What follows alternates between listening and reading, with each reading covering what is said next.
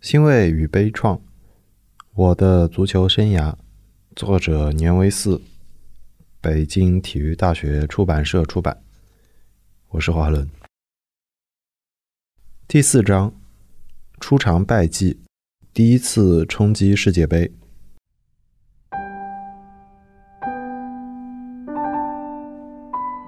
一九五五年十月，我们结束了在匈牙利的学习。在回国途中，我们同苏联的两支甲级队进行了比赛。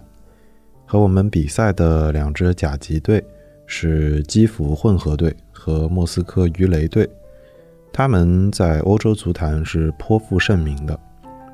队中的伊万诺夫、斯达里索夫在世界足坛很有声望。这是我们首次在灯光球场比赛。那个年代的灯光不是很均匀。接球的时候，经常会有晃眼的感觉，也许是我们不太适应吧。对手也的确比我们强，但我们也不是不堪一击，还勉强能和对方周旋一下。两场比赛的比分分别是一比四和一比二。在苏联，与其说是比赛，不如说是到处当贵宾。当时两国都流行着中苏两国人民坚如磐石的友谊万岁，唱着莫斯科到北京，两国人民见了面也如好朋友一般，走到街上到处有人同我们打招呼，对我们报以微笑。有一次，我们到百货公司购物，突然靠上来三个醉醺醺的中年人，他们拉着我们不断说“中国好，中国好”。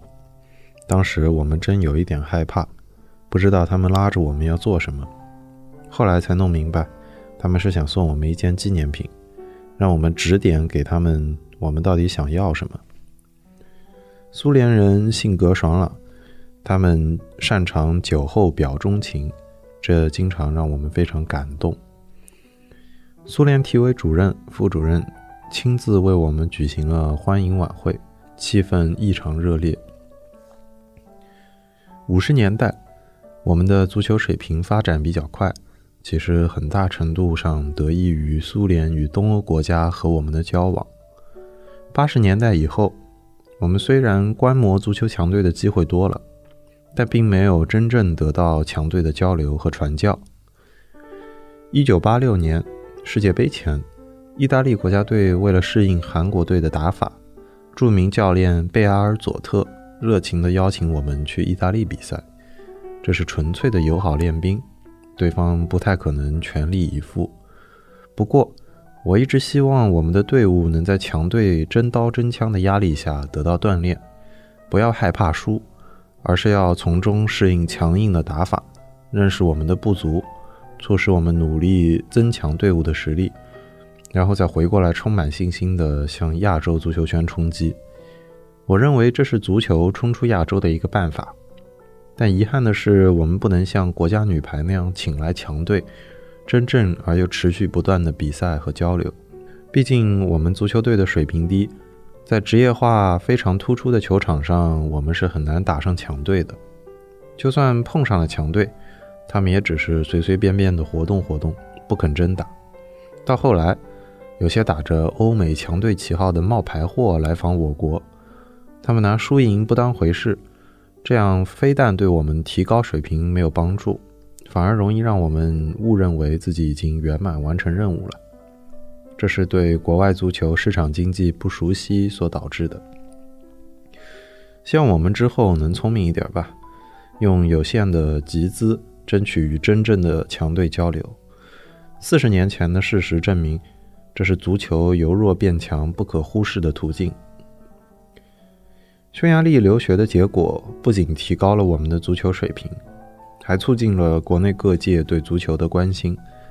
领导也比原来更重视国家队了。我们每到外地比赛，都会吸引很多观众。电台也经常转播我们的比赛实况。五十年代的收音机还没有现代的电视普及，很多家中没有收音机的球迷在转播重要比赛的时候，就要聚在邻居家的收音机旁边一起收听。当时我们的阵容其实也比较整齐，基本上以匈牙利留学的队员为班底。他们是张俊秀、徐福生、谢红军、王克斌、张宝荣、丛安庆、朴万福、陈文宽、张金天、陈成达、王立伟、王璐、张洪根、年维四、孙福成、方任秋、史万春、丛者余、陈家亮。这批球员年龄比较轻，原来三十多岁的老队员已经全部退下去了。他们都是二十一二岁到二十七八岁的队员。从技术风格看，也大多都是解放后有过正规训练，并且比较适应匈牙利的打法，拥有个人特点的球员。我们都盼望着有参加大型比赛的机会，尽管那个时候跟其他亚洲球队的交往很少，除了和印度、朝鲜、越南、缅甸打过比赛之外，其他的对手都没有接触过。但我们在议论中总觉得亚洲没有我们难打的对手，所以都想碰碰欧洲强队，检阅了一下我们几年的血汗到底换来了怎样的进步。一九五六年在澳大利亚墨尔本举行奥运会，四年前在芬兰赫尔辛基举办第十五届奥运会的时候，我国派出的体育代表团因为种种原因迟到，未能参加比赛。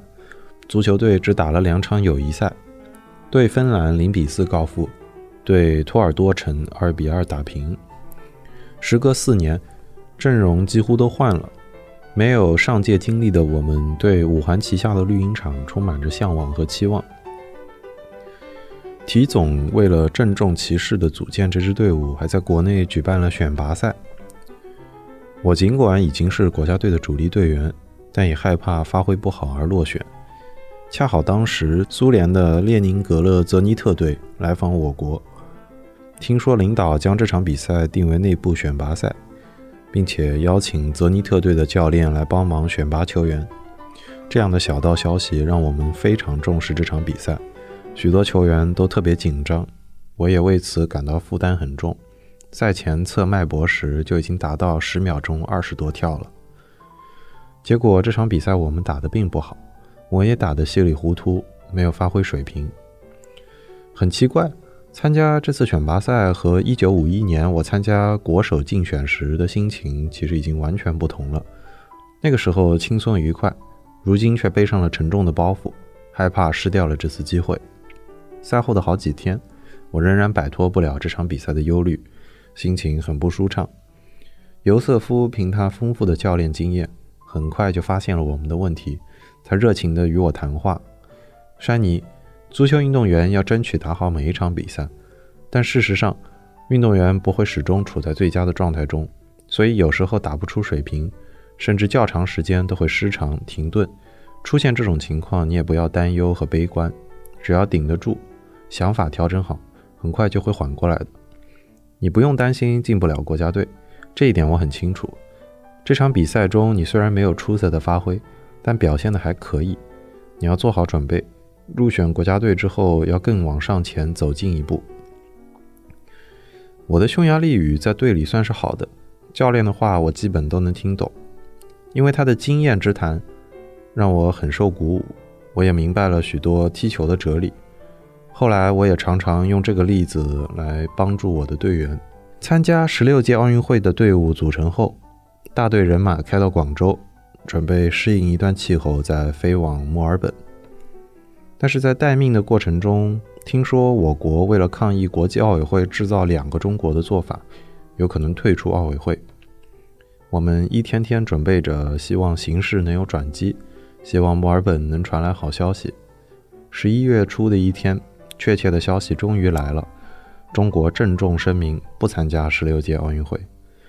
我们当然理解领导层做出的决定。谁也没有因此而不高兴。许多人穿起奥运会礼服，天蓝色的西服上衣，白色的西裤和皮鞋，挂上国徽到球场草地上或者是驻地的树丛间照相留念，并且互相安慰说：“四年后咱们再去。”大家都对再去很有信心，但是谁也没想到，这样的等待竟然延续了二十多年。那时候打国际比赛的确太少了，国家队一年才打七八场比赛，而且多半都是弱队，省市队就更轮不上国际比赛了。一九五六年，南斯拉夫足球队来华，终于让我们有了一次很好的锻炼机会。为了迎接南斯拉夫队，我们事先到上海江湾体育场集中训练。我们光知道南斯拉夫队在世界足坛有是一个有声望的强队，但并不知道他们强到了什么样的程度。直到我们去虹桥机场迎接客人的时候，看到对方个个都高大英武，非常神气。光是看他们的身体素质，就让人感觉非比寻常了。当天下午又看到他们的训练，无论是传递、配合、抢劫、射门，都干净利落，凌空射门，鱼跃头顶。玩的是协调又漂亮，尤其是队员个个都兴奋，也看不出舟车劳顿的样子，确实是一支训练有素的球队。我们越看训练，越觉得这场球会很难打。国家体委主任贺龙同志为这场球亲自赶到上海，他把时任的上海市市长陈毅同志也一起叫来给我们做动员。两位老总当时正值五十多岁，显得神采奕奕，气宇轩昂。贺老总要求我们一定要战胜南斯拉夫队，但他从我们的神态中看出我们的底气不足，问了领队科伦一句我们听起来非常新鲜的话：“你说说看，什么叫人民？什么叫国民？”科伦同志很沉着地回答：“解放了的中国人叫人民，没解放的中国人叫国民。”贺老总说：“我看你们就像国民，你们的思想还没有解放，你们不要怕外国人，要解放思想。”也要有战胜他们的志气。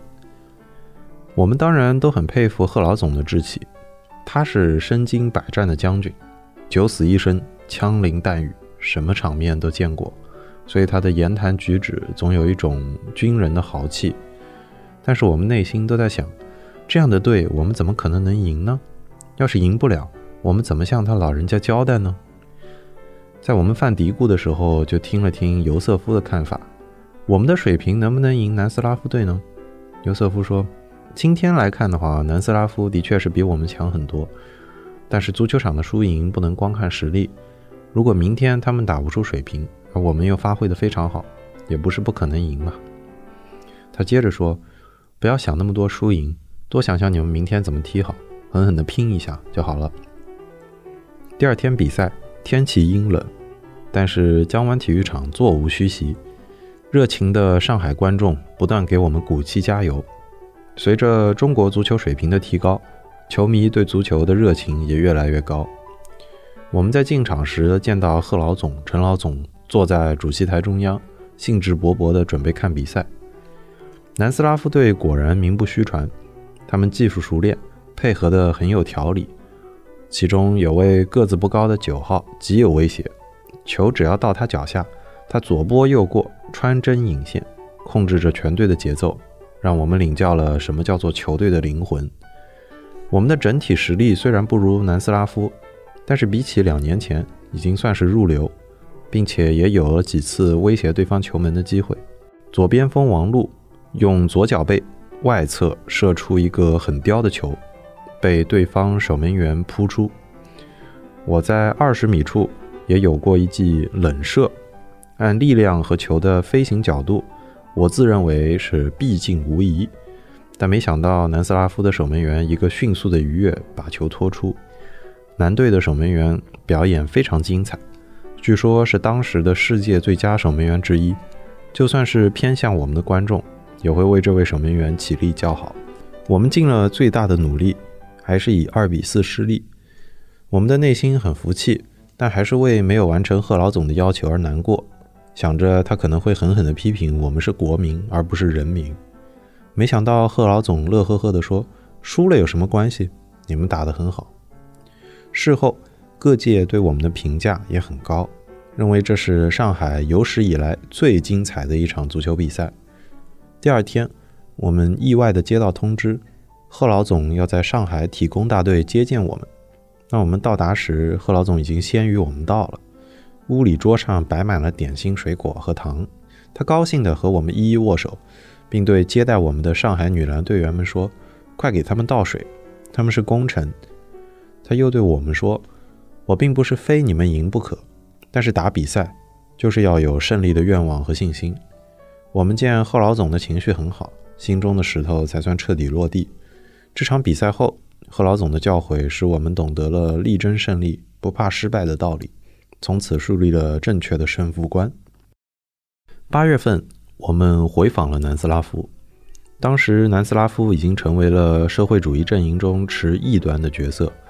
我们也知道，中南关系并没有原来那么融洽，但是南斯拉夫人民对我们依然非常热情和友好。我们刚进宾馆，每个人的床前都放着一个小皮箱。主人说：“我们去中国，中国人民对我们实在是太好了，给我们每人赶制一件大衣，还送我们每人一个大皮箱。我们今天也要送个皮箱给你们。”但比起你们送的，我们这个太小了。打了三场比赛后，我们被告知南斯拉夫的总统铁托将接见我们，这也是对中国的一次回报。因为毛主席曾经在北京接见过南斯拉夫足球队。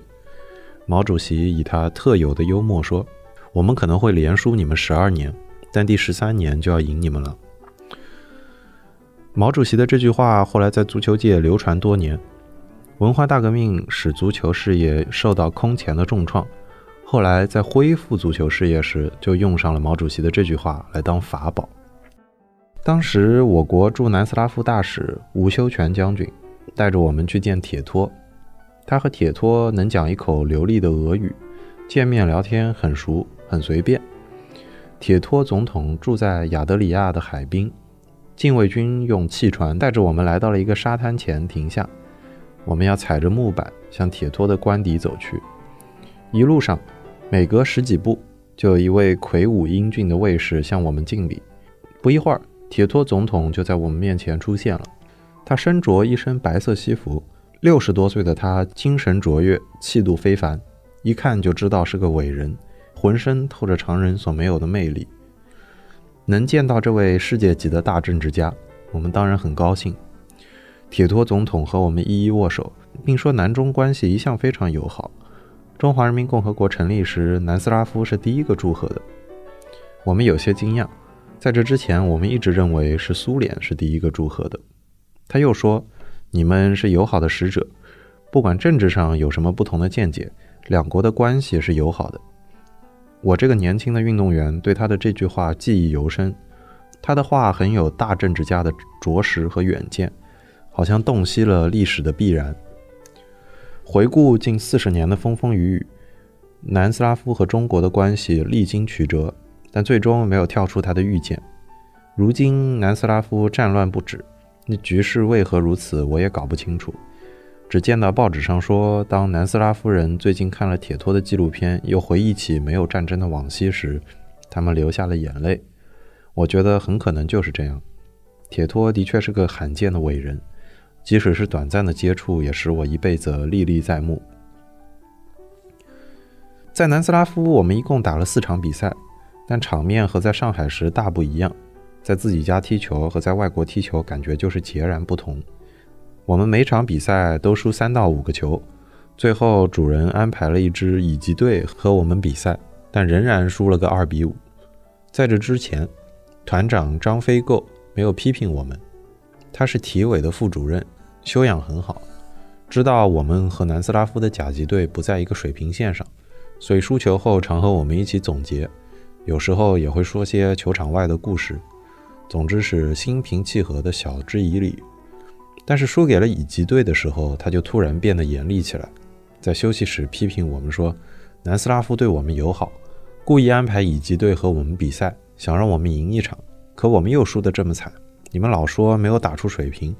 可一支队伍老打不出水平，又怎么说他有水平呢？四场比赛都输了，我看意志薄弱是我们致命的弱点。今天是八月二十四日，应该是我们的对耻日，我们永远不能忘记。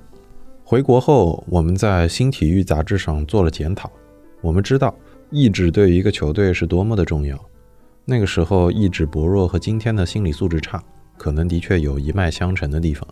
我们卧薪尝胆，知耻而后勇。要知道自己是世界上的第几名，所以我们没有松懈的资本。而第二年，我们将为走进世界杯进行一次重要的赛事，这可太重要了。毕竟八十年代中国足球队几度冲击过世界杯，曾经让千百万人一次次操心。每每提起此事，大家都有过漫长艰难的感觉。很多年轻的球迷不知道，其实早在1957年，我们就进行过一次艰难的世界杯冲击了。前一年，1956年，我们没有去成墨尔本奥运会，大家心想，如果能去成1958年的瑞典世界杯，也是很了不起的事情，那意义也非常深远。尽管那个时候我们对世界杯的所知非常少。并没有像今天这样引起广泛的重视，但我们都知道世界杯是最高层次的足球赛。我们的第一个对手是印度尼西亚，在今天看来，印尼连二流队都不是，但在五十年代时，它却是亚洲强队。毕竟当时亚洲一共也没有几支球队，包括今天的沙特、科威特、卡塔尔、阿联酋都还没怎么开展足球运动，连伊朗、伊拉克也没什么名气。印尼是多年的殖民地。在足球方面受西方的影响很多，所以开展的也比较早。不过他们怎么也不可能和东欧球队相比，因此对印尼队的比赛我们信心是很足的。首场比赛我们去雅加达，一下飞机就像进了蒸笼一样，觉得又热又潮，浑身湿漉漉的。在这种天气，别说是打比赛，就算是待着也够难受的。当时尤瑟夫因为签证问题没有去成印尼。就由戴林金担任主教练。印尼队的教练是南斯拉夫人，他在看我们练过球以后大吃一惊，认为中国人的实力很强，印尼队将很难对付我们。后来从场上的比赛来看，我们确实也比对方整齐得多，脚下功夫比印尼队规范，个子和速度都优于印尼队。我们的队员年纪都很轻，奔跑能力也明显是我们更好。印尼队大多是老队员。给我们感觉他们都不爱说话，也不爱笑，都穿着英国式的大裤衩子，根本就不像是一支训练有素的球队。比赛那天，雅加达体育场人头攒动，没有一点空隙。体育场的容量大约是两万多人，喧闹的声音震耳欲聋。我们有一种不太适应的感觉。我们第一次代表国家参加这样大的比赛，胸前的国徽使我们感到这场球的分量。对上印尼这样一个不是那么强的球队，可一定要拿下来。但不知道为什么，我们也都不约而同的有些紧张。这个时候，又有一件意外的事情发生了：我们的队长陈富来没有带白色套袜，而五十年代的世界杯赛事是不允许更换队员的。除了我们的十一个上场比赛队员外，谁也没有穿比赛服。大家担心着装不整齐，不允许参加比赛。开回旅馆去拿也来不及了，大家的脉搏一下子跳得快了起来，心情也越发的紧张了。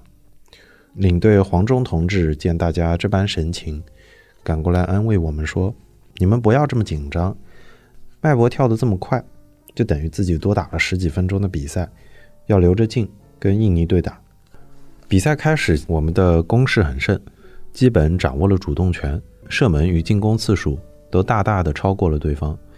张洪根和我都曾在禁区内有得分的机会，但球不是擦门楣而过，就是太正。右边锋哈增光在禁区里突破，也差一点得分。上半场我们的攻势占到了七成，却一无所获，大家心里都很着急。尤其是交手的那几下后，我们就感到自己的实力有优势。就觉得必须要拿下这场比赛。那个时候，我们对主客场这个赛制的认知还缺少经验，不知道在客场作战的困难。我们仍然一味的在猛攻，好像后防不存在什么风险似的。下半时，印尼队的潘善龙得球后踢出了一个力量不大的半高球，按照常态来说，并不会有什么威胁，但守门员太紧张了。他冲出球门，双手抱球时不慎脱手，后卫匆忙赶过来，一脚把球踢出。但这脚只是在争夺中蹭了一下，球并没有出禁区。这个时候，印尼队的拉曼眼快脚快，在右侧一脚补射进球。我们真没想到，占尽优势竟然会首先丢球，大家都愣了，所有人都变得很焦急，几乎是堵着对方的禁区射。但是对待密集防守，我们一直没有有效的办法。在印尼观众的齐声呼喊之中，印尼队守得越来越带劲儿，抢得也越来越猛。加上据说是一位法国国际裁判，经常无缘无故地吹我们在门前犯规，使我们攻势虽胜，却总是无功而返。趁着我们全线压上的时候，后防空虚，印尼队的一个大脚把球传到了禁区前沿，我们的后卫和拉曼一起奔跑，身材不高的拉曼抢先一步，用左脚把球射入，二比零。我们当时感觉输得太憋气。太窝囊，很多印尼华侨难过的哭了。他们有的为我们惋惜，觉得这样输球太委屈我们了；有的为此而输掉了巨款、房子和汽车。他们为这场球投入了很大的赌注。谁也没有想到，这么有气势的中国队会输。也不知道是不是这场球开的恶果，这个致命的弱点一直延续到今天，使中国足球几十年在这个百慕大的怪圈里苦苦的徘徊。我们盼望着六月十二日尽早到来，决心要在北京挽回这个奇耻大辱。一九五七年的新闻传播媒介没有办法和今天相比，没有电视或者是足球报纸报道这场比赛的报纸也只有寥寥几家。但是这场比赛本身被炒得无以复加。在比赛前的两天，先农坛体育场门外就排起了长队。半夜里坐着板凳、披着毛衣的球迷们凑凑在一起聊天，那个投入和专注的劲儿令人感动。我们每个球员也被亲朋好友的球票弄得不可开交。领导为了让大家集中精力，决定每个人给两张票。但是从需求的角度来看，这只是杯水车薪。我一直在掂量这两张票到底给谁看呢？有一张票肯定要给我父亲，还剩一张到底怎么给？会得罪一大批朋友。就在我举棋不定的时候，我突然收到了一位素不相识的球迷写来的信。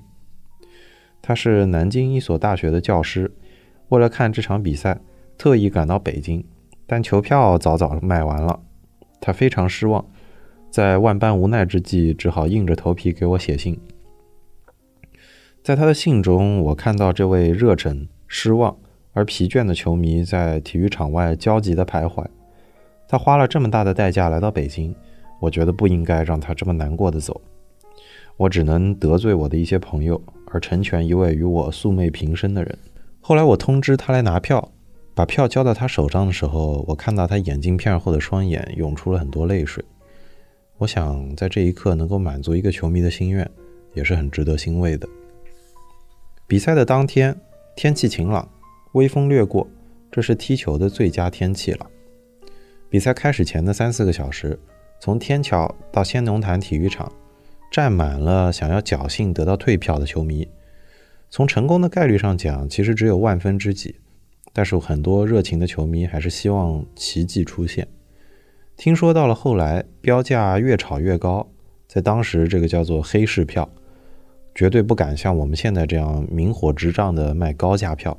听说有人还目睹了一位印尼华侨在开场前焦急地用英国凤头自行车换了一张球票，一辆西洋车等于普通人一年的工资，以此来推算，这张球票可以说是相当于今天的几千元了。球场的看台在比赛的两个小时前就坐满了。六月初的阳光虽然没有到烤人的程度，但是晒上几个小时也是够难受的。周总理、贺老总、陈老总。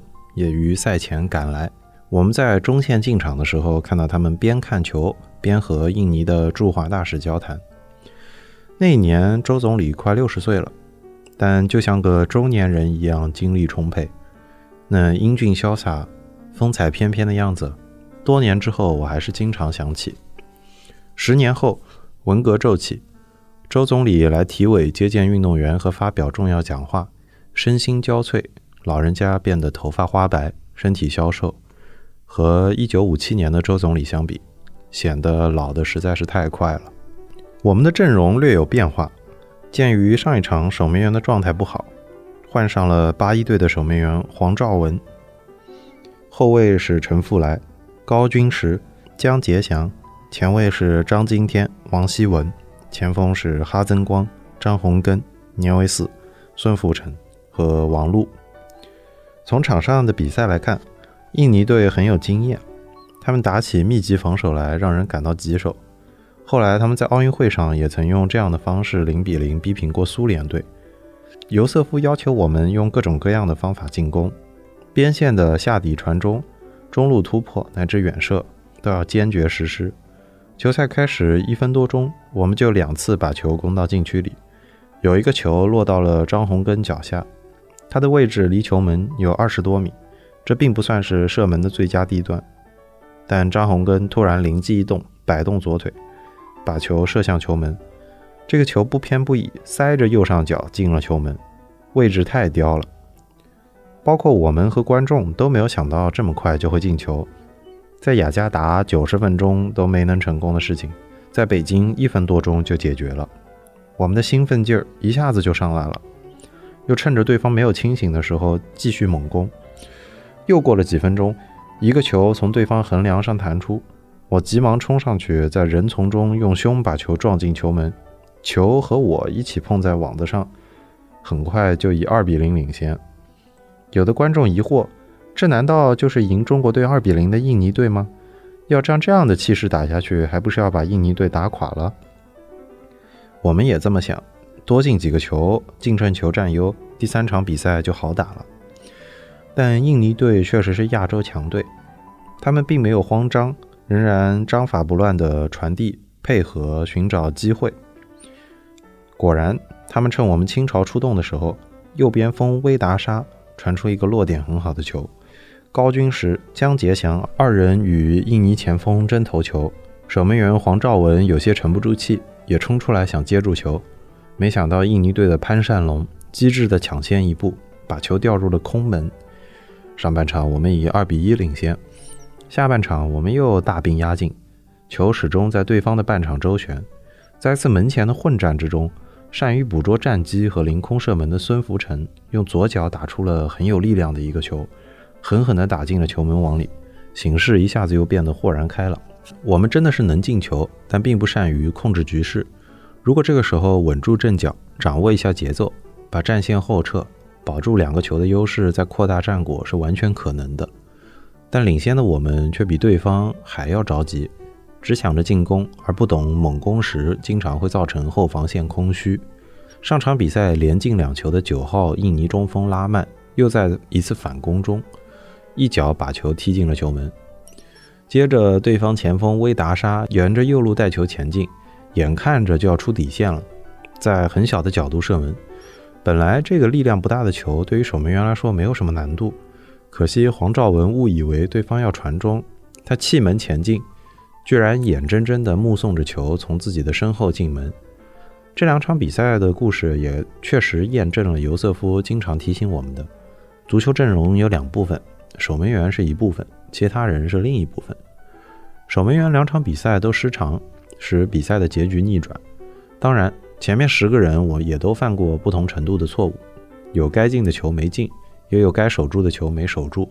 但守门员这个位置是不允许犯错误的，这也是守门员的难度所在。离比赛结束只有十五分钟了，如果三比三的比分保持到中场，我们就连重赛的机会都没有了。我们没有退路。只有破釜沉舟，这个球进起来非常的艰难。印尼队龟缩在禁区里，我们的射门被守门员萨伊兰一个接一个的没收。张洪根的头球飞出界外，形势也很危急。幸好有老队员王璐在禁区前得到球之后，直接抬腿射门，从守门员的左侧球进了。全场观众都高兴地站起来鼓掌，这是很长时间被人们赞颂的一脚定乾坤。在队中，王璐年纪比较大。到匈牙利留学时，他本来是按照教练去培养的，但他很想踢球，主动提出想再当几年运动员。尤瑟夫教练认为王璐正是阵容中需要的老队员，就同意他当运动员，并且让他打主力。一个运动员往往是刹那间的杰作，就会在人们心中留下很长的时间。这个球的美好回忆从此和王璐这个人紧紧地联系在了一起。我觉得这是他应得的慰藉。这场球的结局不够理想，我们进了四个球，但是稀里糊涂的丢了三个球，说明我们当时非常不成熟。对于这场球，我的印象非常深，有时候闭眼一想，就好像是昨天的场面。前两年播出了电视专题片《南园足球梦》，又把这场比赛的片段重现。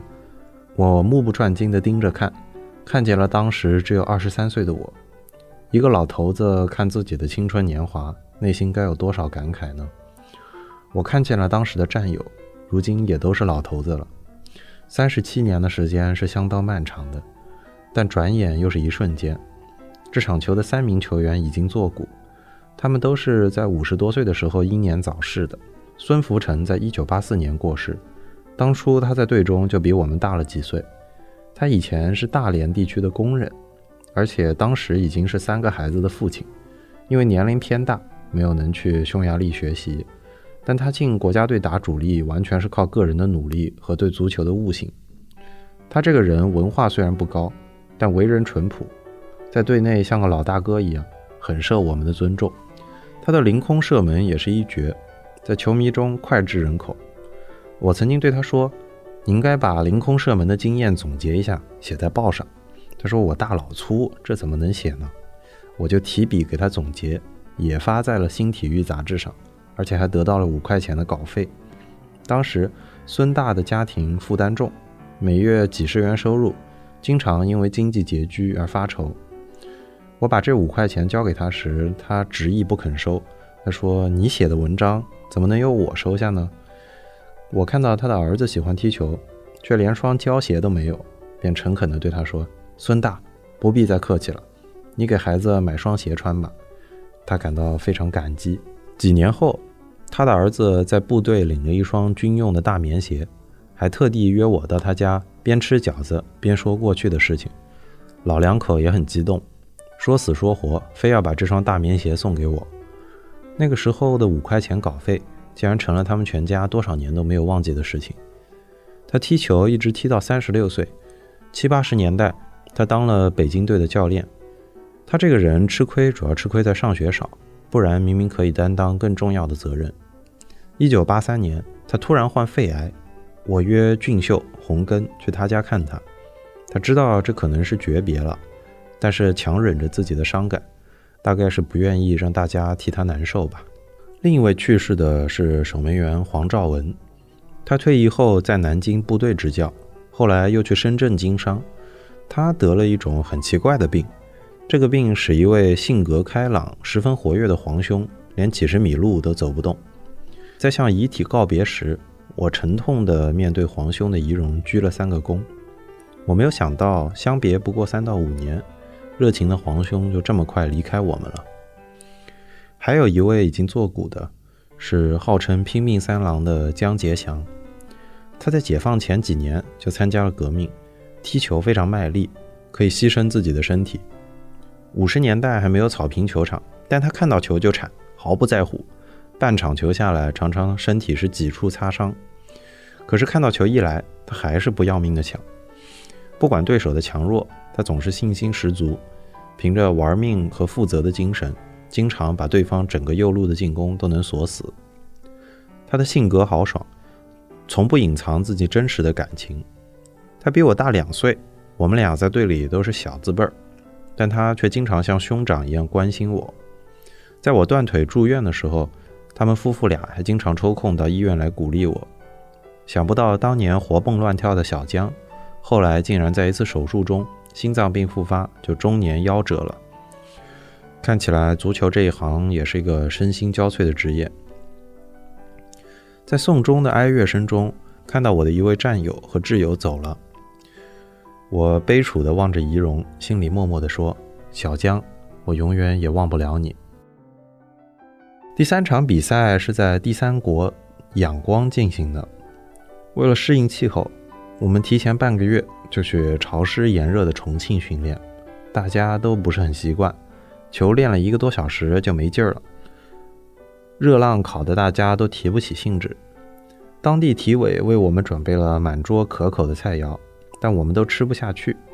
我和哈增光同睡一个房间，他身体瘦小，又是上海人，并不是很在乎这闷热的气候，而我这个北方大汉不怕热就怕闷。有一天我实在受不了了，就在澡盆里放上冷水，躺在里面睡觉。尤瑟夫看到我们如此怕热，非常担心。果然，重庆的热和潮与缅甸相比是小巫见大巫。我们放在球场上的温度计晒一会儿，水银柱就顶到头了。在超过人体体温的条件下比赛，那真的是要靠信念来支撑。我们比赛的很努力，并且掌握着场上的主动。印尼队知道我们年轻缺乏经验，就和我们软磨硬泡。我们本来是有机会出线的，但总是因为欠火候而没能奏效。让我一辈子都感到遗憾的一次机会，是我在对方门前六米左右得到了王希文的一个妙传，用胸一挺，等球落下时侧转身来了一记大力射门，没想到球砰的一声，正好打在了对方守门员萨伊兰的怀里。踢这个球稍微打好一个角度都能让守门员无法反应，但是我太不聪明了。事后据场下人和我说，我射门的一刹那。印尼队的南斯拉夫教练不由自主地用手蒙住了眼睛，他也没有想到我居然打得这么正。比赛以零比零结束，我们失去了这个机会。我低着头，非常难过。当时的我虽然不懂“机不可得，时不再来”的残酷性，但是我理解这个机会非比寻常，它将是我一生的遗憾。尤瑟夫走过来安慰我说：“山尼，你为什么这么猛踢呢？其实只要轻轻一敲就可以了。”我当然明白，但为时已晚。这次实力占优的比赛，最终却以净胜球少而遭淘汰，使我认识到参加大赛需要不断的总结和掌握两个字，那就是经验。